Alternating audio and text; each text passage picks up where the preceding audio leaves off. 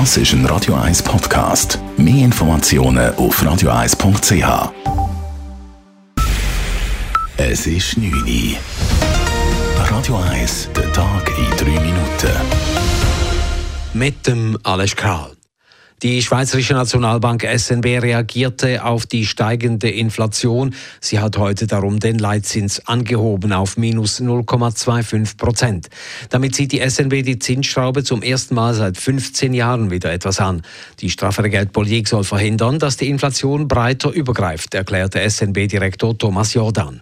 Wir haben uns für eine Zinserhöhung von einem halben Prozentpunkt entschieden, weil es inzwischen Anzeichen dafür gibt, dass die Inflation auch auf Waren und Dienstleistungen übergreift, die nicht direkt vom Krieg in der Ukraine und den Pandemiefolgen betroffen sind. Im heutigen Umfeld werden Preiserhöhungen rascher weitergegeben und auch einfacher akzeptiert, als dies noch bis vor kurzem der Fall war. Weitere Zinserhöhungen seien in absehbarer Zukunft nicht auszuschließen. Diese markante Änderung der Geldpolitik ließ die Schweizer Börse absacken. Der SMI verlor 2,9 Prozent im Tagesverlauf. Der Franken wurde dagegen stärker. In den Mikrofilialen gibt es auch weiterhin keinen Alkohol zu kaufen.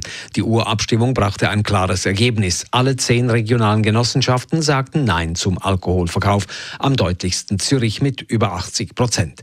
Zum Ergebnis sagte Ursula Nold, Präsidentin des Mikrogenossenschaftsbundes, das Ergebnis überrascht mich insofern nicht, als alle Umfragen, die wir dieses oder auch im letzten Jahr durchgeführt haben, genau diese Prognose gemacht haben. Die Befürworterinnen und Befürworter sahen eine Chance, dass man den Kundinnen und Kunden den Einkauf vereinfachen will.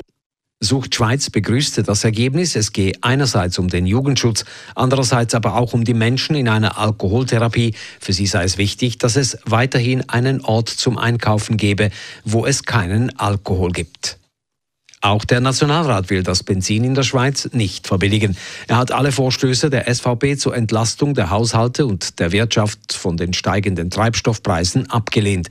Schon der Ständerat hatte für die Senkung der Mineralölsteuer und die weiteren Forderungen der SVP kein Gehör. Finanzminister Ueli Maurer betonte heute, aus Sicht des Bundesrates bestünde kein Handlungsbedarf. Außerdem könne es sich der Bund nicht leisten, auf zweieinhalb Milliarden Franken Einnahmen aus der Mineralölsteuer zu verzichten.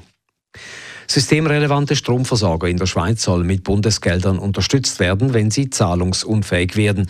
Der Ständerat will dafür bis zu 10 Milliarden Franken sprechen. Die Kleine Kammer hat heute ein entsprechendes Gesetz angenommen. Anders als der Bundesrat möchte der Ständerat aber, dass auch kleinere Unternehmen von der Bundeshilfe profitieren können und nicht nur die drei großen Stromkonzerne. Das dringliche Bundesgesetz zum sogenannten Rettungsschirm für die Energieunternehmen soll befristet bis 2026 gelten. Als nächstes diskutiert es der Nationalrat. Marius Weiermann heißt der neue Kommandant der Zürcher Kantonspolizei. Der 45-Jährige tritt ab nächstem Jahr die Nachfolge von Bruno Keller an. Weiermann ist aktuell Chef der Sicherheitspolizei. Seit Anfang Jahr führt er zusätzlich interimistisch die kantonale Verkehrspolizei. Radio 1 Wetter. In der Nacht ist es klar, morgen am Freitag dann trotz Schleierwolken recht sonnig und wieder heiß.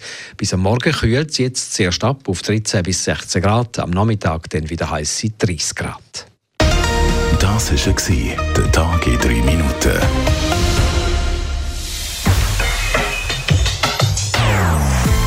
Non-Stop Music auf Radio 1. Bei uns klingt Musik einfach besser. Non-Stop. Radio 1.